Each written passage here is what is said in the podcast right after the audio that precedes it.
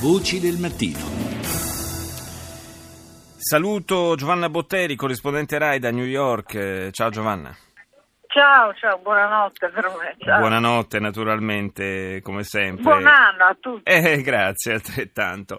Senti, eh, parliamo due temi, diciamo, che si, in qualche modo un pochino si intrecciano. Eh, questa occupazione di un edificio federale in Oregon da parte di, eh, di, una, di rappresentanti di, di, una milizia antigovernativa eh, peraltro armati, fra l'altro, in questo si intreccia un po' con l'altro, con l'altro tema, se vogliamo, e, ehm, riporta l'attenzione su questo fenomeno appunto dei movimenti eh, anti-governo federale che negli Stati Uniti hanno una, possiamo dirlo, ormai una lunga tradizione, in qualche caso si sono anche macchiati di, di gravi atti terroristici.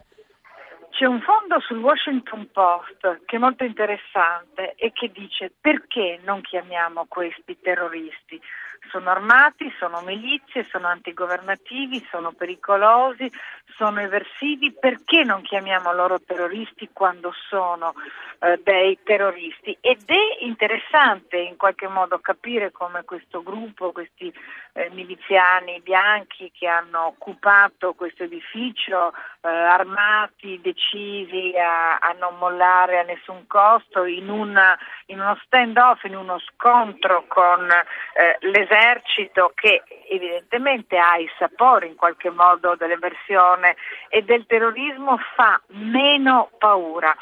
La verità è che gli americani in qualche modo, soprattutto eh, l'Oregon e l'America profonda, con eh, vaste zone desertiche a nord come a sud, nel freddo come eh, nel caldo, c'è questa sensazione del cittadino che deve difendersi da solo, che deve essere padrone della propria vita e non rispondere eh, a nessuno. E questo si intreccia con la questione delle armi, perché in questo senso, in questa identità di frontiera sono estremamente legate. Questo secondo emendamento che dice che comunque che parla di milizie e di milizie armate, che nasce quando il paese deve ribellarsi agli inglesi e che è assolutamente anacronistico adesso, eppure ancora adesso la milizia e l'idea di essere armati continua ad essere il tema su cui il paese si divide e si scontra. Eh, fra l'altro, appunto, il, la Casa Bianca si prepara a, a, a, in qualche modo affrontare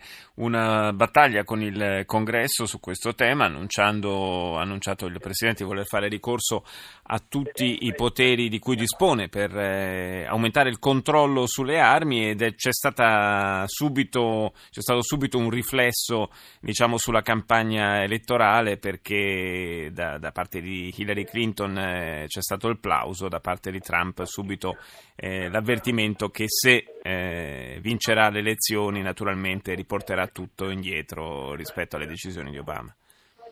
Sarà, sarà un grande scontro. Eh, sarà un grande scontro. Eh, probabilmente eh, Barack Obama tenterà di fare quello che ha fatto con l'immigrazione quando ha sfruttato tutti i suoi poteri, i poteri della Casa Bianca per eh, eh, emettere una non una legge ma una sorta di emendamento alla legge come ha fatto che ha, ed ha permesso a 5 milioni e mezzo di eh, immigrati ehm, di vivere eh, nel paese con il permesso. Così farà ed è in qualche modo questa battaglia che ha iniziato dopo l'uccisione dei bambini a Newtown e che è finita sempre al congresso con un congresso evidentemente dominato dalla lobby dalle armi, dalla NRA che fino all'ultimo con i cadaveri ancora caldi di San Bernardino eh, ha bocciato un emendamento che chiedeva di vendere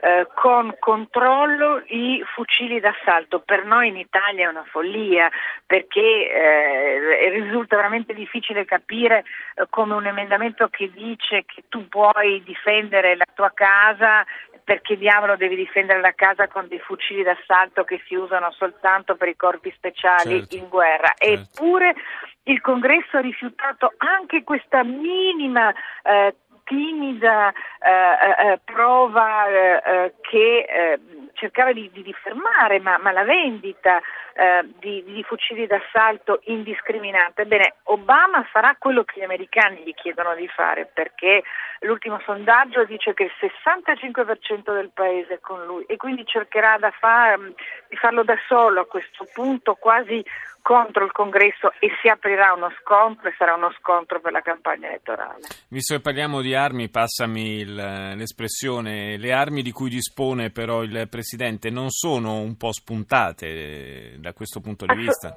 In, in realtà lui eh, userà eh, tutto quello che è in suo potere dal punto di vista legale, esattamente come ha fatto con l'immigrazione, non si è riuscita a fare una legge sull'immigrazione al Congresso, non è riuscita a farla neanche Bush e allora eh, fu Ted Kennedy ad aiutarlo a scrivere la legge. Questa eh, volta non si riesce a fare una, una, legge per limitare l'accesso indiscriminato alle armi e eh, Obama andrà contro il Congresso per quel che gli compete per cercare di farla.